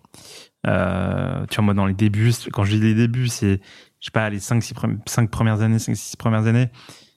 Enfin, j'étais vraiment, j'étais sous, sous cocaïne, quoi tu vois, j'étais surexcité tout le temps. Euh, dès qu'on avait un nouveau client. C'est une métaphore. C'est une métaphore, évidemment. dès, dès, dès, qu'on avait un nouveau client, un nouveau partenaire, des nouveaux intervenants qui étaient top, j'étais, j'étais vraiment, euh, c'était ma vie, quoi. Je l'étais moins les deux, deux dernières années, j'étais moins dedans, tu vois. Donc déjà, ça, ils le voyaient. Et donc, j'en ai parlé un peu avec eux, tu vois. Et un jour, je leur ai dit, écoutez, j'ai pris la décision de vendre, quoi. Donc, je, je crois, j'espère, sauf s'ils ne l'ont pas dit ou pas montré, que ça a été plutôt bien compris. Ça, c'est l'équipe dans les bureaux. Ensuite, sur le terrain, donc, je te parlais tout à l'heure des clients que je connaissais très bien. S'ils écoutent ce podcast, on peut dire que ceux qui l'ont bien pris euh, mettent 5 étoiles et ceux qui l'ont mal pris mettent 4 étoiles. Exactement. Mettez 5 étoiles. Et ils nous diront. Si vous le trouvez, si vous le trouvez top. Donc, et, et- et pardon, ouais. et, et les intervenants, euh, qui pareil pour la plupart, j'en connaissais énormément. Et je tiens vraiment à le dire ici, c'est des gens qui sont extraordinaires, qui travaillent dans un secteur extrêmement compliqué, mal payé, peu valorisé. Et en plus, la, la grande dépendance, c'est c'est des charges. Enfin, faut, des faut- faut charges, les porter. Les, c'est c'est pas c'est euh, Absolument. c'est pas du ménage, même si c'est pas euh, Non. toujours facile. Mais là, c'est euh, porter des gens, la toilette, parfois. Enfin, c'est Absolument. c'est tout un tas de, de tâches qui sont pas évidentes. Totalement. Alors, un certain nombre de ces, de ces collaborateurs intervenants que j'avais connus, que j'avais recrutés parfois dans mon salon euh, au début d'Amabilis. Euh, après, on a eu des locaux euh, quand on s'est agrandi. Donc des personnes que j'ai connues dans les débuts, que j'ai pu recruter moi-même, que j'ai pu placer moi-même chez les clients. Alors certains me disent pourquoi vous partez? En gros, vous nous abandonnez. Et donc tu vois, ça, ça me... Enfin, tu vois, encore aujourd'hui, ça me donne les larmes Ouais, aux yeux, ça tu fait vois mal. Ouais. Vous nous a, pourquoi vous nous laissez euh, On est ensemble. Si ça n'a ça n'a plus de sens si vous partez. Enfin, donc c'est assez fort, tu vois. Et tu te dis, bah qu'est-ce que je fais à la fin C'est pas juste du business, quoi. C'est genre on est une équipe en fait, tu vois. Et donc ça c'est très fort. Ensuite, t'as des gens qui, qui m'ont, des intervenants qui m'ont répondu, qui comprenaient que voilà, il fallait que je fasse autre chose. que bon.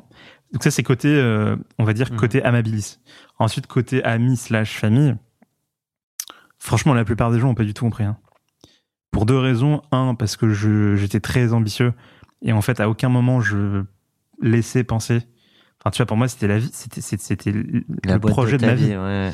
Et donc, je voulais faire un groupe et enfin, on en a parlé un peu tout à l'heure. Euh, donc, quand je leur ai dit ça, ils étaient étonnés, quoi. Ils me disent, mais je comprends pas euh, tu- comment tu t'es au début, là. Enfin, et deuxième réaction, des gens qui étaient plutôt euh, étonnés, mais de façon un peu plus classique, en mode, euh, ah, bah, pourquoi tu vends euh, euh, C'est quoi? C'est pour l'argent C'est pour faire autre chose pour, Enfin, tu vois. Mais euh, ça, c'était un peu moins. C'était surtout. Alors, j'ai, mon autre grand-mère qui me disait, donc qui est très conservatrice, qui me disait, mais pourquoi tu vends? Ça marche bien. Qu'est-ce que tu vas faire maintenant? En plus, ta grand-mère, c'était ta première board member. hein. Oh, J'en- j'en rigole. Ça, c'est mon autre grand-mère. Ok. Parce qu'on en a parlé tout à l'heure. Effectivement, en fait, tout à l'heure, j'expliquais à Thomas euh, que j'avais donc ma grand-mère Marianne de Bouzy, euh, qui euh, n'était pas du tout dans le business, qui n'y connaissait rien, euh, mais qui pour autant m'appelait toutes les semaines Au début de l'aventure. jusqu'à la fin de l'aventure. Ah ouais. Et qui toutes les semaines me disait T'en es où? Euh, Combien de salariés t'as? Combien tu fais de chiffre d'affaires Et alors, quand je lui disais bah, Je sais pas, on est à 100, euh, 150 salariés, elle me dit Mais je comprends pas, la semaine dernière, t'étais à, t'étais à 162. Euh, Enfin, tu vois, elle connaissait mieux les chiffres que moi. Et Qu'est-ce qui se passe? qu'est-ce qui se passe, tu vois Genre, c'était génial. C'était génial parce que, bah, en fait, c'était juste l'amour qu'elle me portait finalement et qu'il de s'intéresser de à- s'intéresser à un truc qui, tu vois, elle était historienne, euh, je vais pas dire anti-business, mais presque euh, anti-capitaliste, quoi. Et euh, bon, et bah c'était c'était génial, quoi, de d'avoir euh, ce retour. Mais bref, donc pour te répondre, des retours, euh, franchement, de manière générale, plutôt bienveillants, positifs. Yes. Tu as fermé la porte pour la dernière fois de cette boîte après les six mois. Il y a, un moment en tout cas où tu sais que tu reviendras plus euh, dans les bureaux. Non, parce que c'était un mix entre télétravail et euh, en fait les repreneurs étaient en train de déménager. Donc c'était sur deux bureaux différents, donc il n'y a pas eu vraiment, tu vois, on a fait un, on pot de départ, tu vois. Euh, et ça c'était important aussi de faire un pot de départ avec mes équipes à moi, tu vois. Euh, c'était un moment assez fort, même s'il y avait des gens qui venaient d'arriver. Euh, évidemment, c'était pas les mêmes euh, du début, mais mais mais mais c'était c'est c'est important, je crois, d'acter la fin de quelque chose, d'une aventure. Bah écoute, pour le coup, parfaite transition. C'est la fin euh, d'un monde appelle à, à la naissance d'un nouveau monde. Et euh, pour parler de cette euh, nouvelle vie, alors là forcément t'es en plein dedans. Euh, T'as choisi euh, Take Me Back euh, de Michael Gray. C'est le remix de 84 Ouais, écoute, il y a écrit 84 bits remix. Ouais, c'est ça. Ouais, ouais. Ouais, ouais take me back, take me back.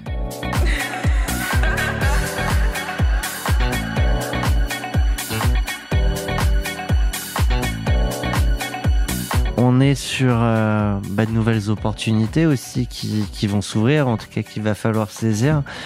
Mais le premier sujet que je voulais aborder, parce que je crois qu'on a commencé quand on s'est retrouvé tout à l'heure par parler de ça, c'était un, un sentiment d'ennui. Ouais, bah pareil, ce, ce morceau Take Me Back, il me plaît parce que c'est joyeux, c'est heureux. Mais le titre euh, illustrait peut-être ce que je ressens actuellement. Take Me Back, alors moi je suis pas du tout, euh, tu vois, à, avoir des regrets, etc. Non, jamais.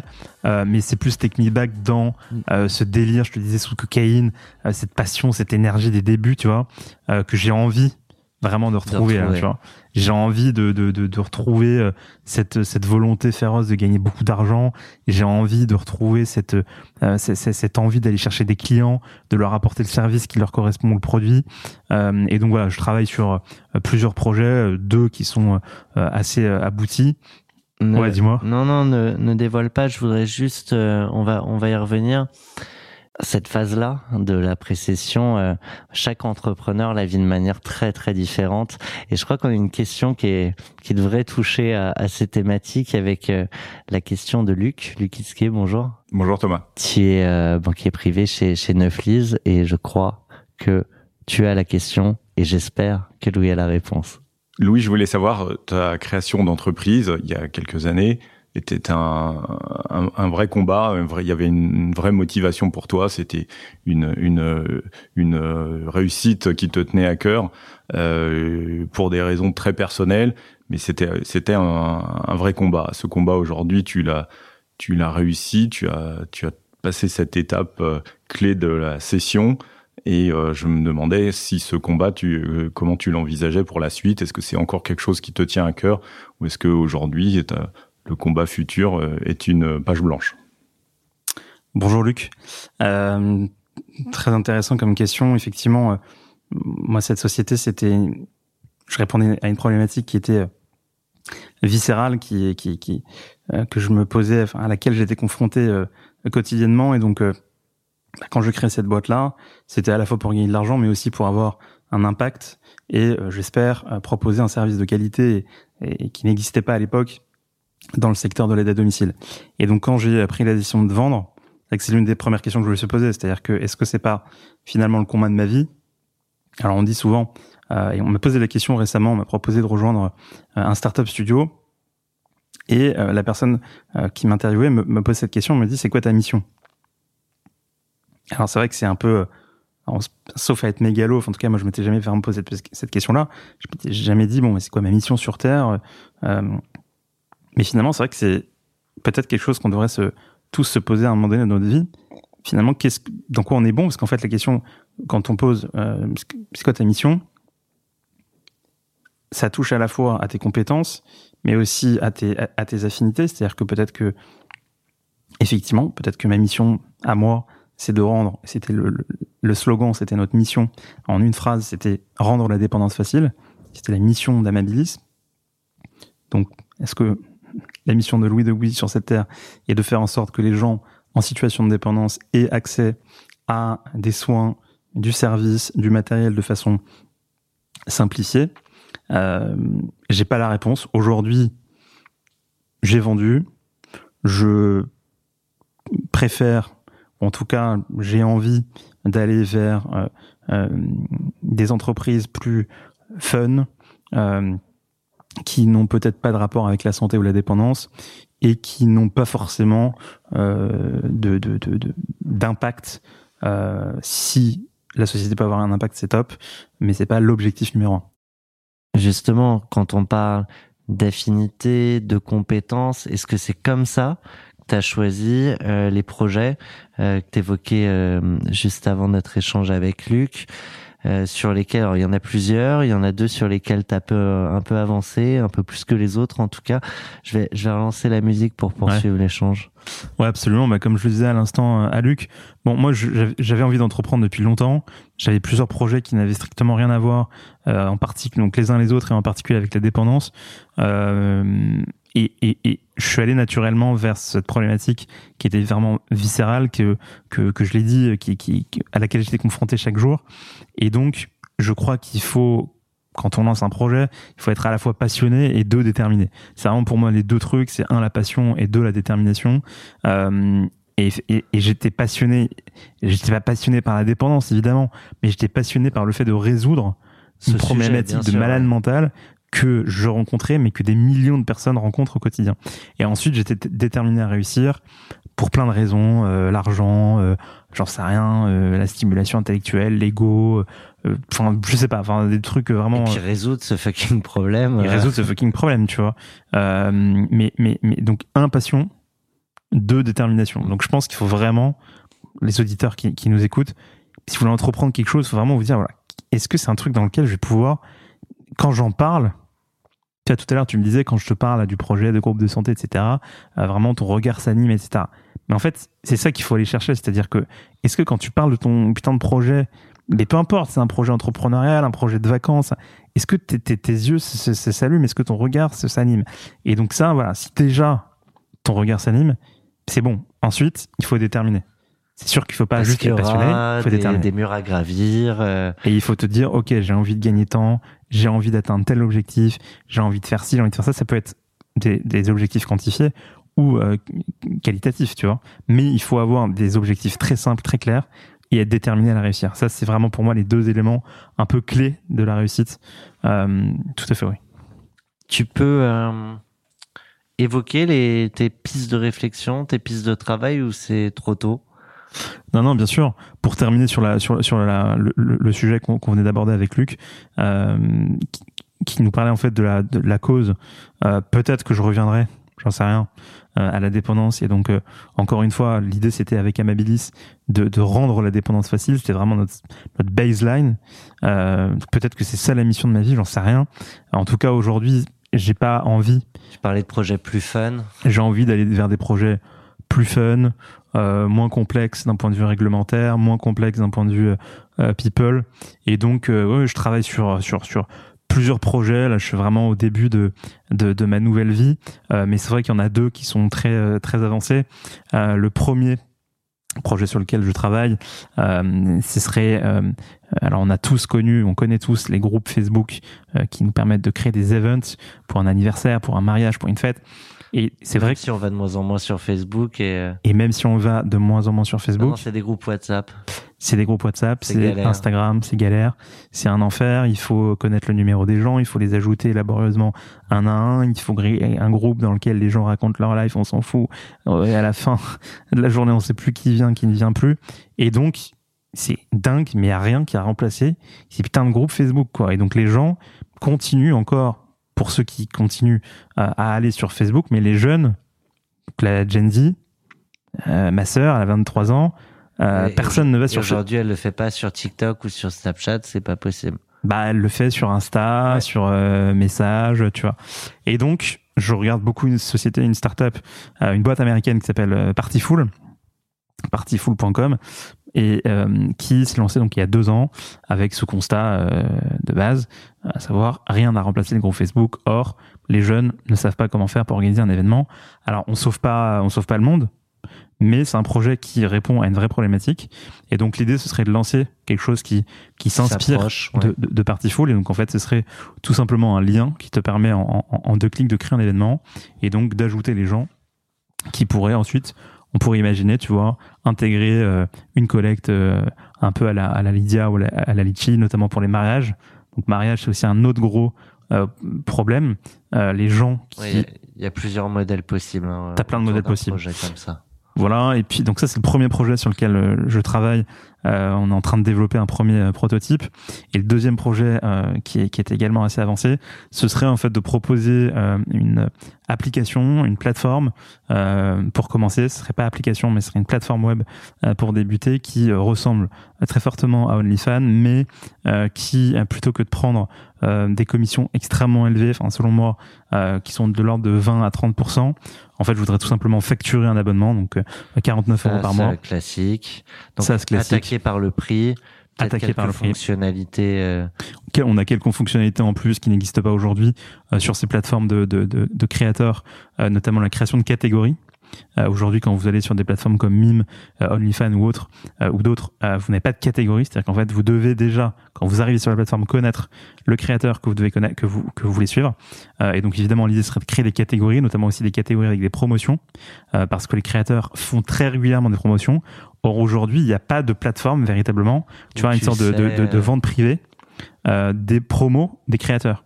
Et donc tu veux voir ta coach sportive, euh, ta je sais pas, euh, ton, ton, ton chef cuisinier euh, qui fait une promo de moins 50% sur le week-end. Ça c'est pour le, c'est pour le, le, le pitch. Aujourd'hui, ces plateformes, euh, elles sont principalement liées attends, attends, à, la création de contenu. Je te, je, te parle de la coach sportive et, et, du chef cuistot, mais évidemment, le, la troisième cible, euh, et, et, nous, on a aucun complexe avec ça, c'est évidemment les producteurs et les productrices de créateurs de, les, les ce qu'on appelle créateurs de contenu pour adultes. Pour adultes. Euh, et donc nous, on n'a aucun complexe à euh, aller sur ce terrain-là. Alors on fait quelque chose de, euh, de propre. C'est une plateforme qui sera extrêmement cadrée et stricte dans les conditions d'admission de nos créateurs, mais on n'a aucun problème à dire que on va avoir comme cible aussi bien des, tu vois, coach que chef cuistot, que des créateurs ou créatrices de contenu. Et en fait, nous, ce qu'on voit, et j'ai parlé avec beaucoup de ces créateurs, c'est qu'en fait, aujourd'hui, le marché de la créateur économie est énorme et les plateformes qui sont très intelligentes et qui ont réussi à capter ce truc-là, en fait, se sont développées toutes sur le même modèle, à savoir un modèle ultra simple, euh, une plateforme de mise en relation entre créateurs et euh, consommateurs. On prend un cut de 30% plus en moyenne 7% de frais bancaires. Donc en fait, c'est énorme, tu vois. C'est énorme c'est des, montants stratosphériques. C'est des montants stratosphériques et bravo à eux. Et, je suis admiratif d'un point de vue tu vois, entrepreneurial. Le mec, le fondateur d'OnlyFans, je crois, s'est versé 500 millions de dollars de dividendes en deux ans. C'est gigantesque et donc bravo à eux.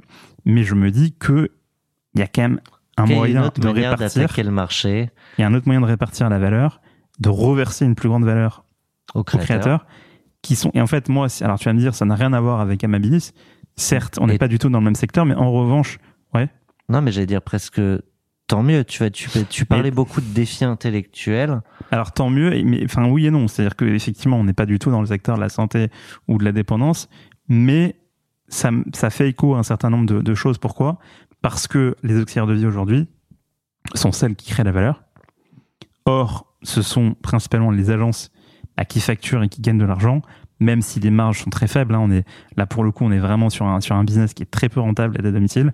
Euh, mais le modèle, c'est quand même de prendre une commission sur le dos entre guillemets des, des auxiliaires de vie. Et donc, on n'est pas évidemment sur le même secteur, mais ça fait écho quand même. C'est-à-dire que quand je vois que les créateurs, les créatrices reversent 20, 30%, c'est plusieurs milliers d'euros par mois, parfois, voire plusieurs dizaines de milliers d'euros pour en fait une intermédiation qui est enfin, tu vois, qui a une utilité franchement proche de zéro, tu vois.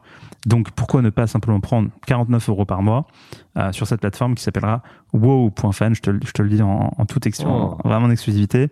Donc, w-o-w.fan. Voilà.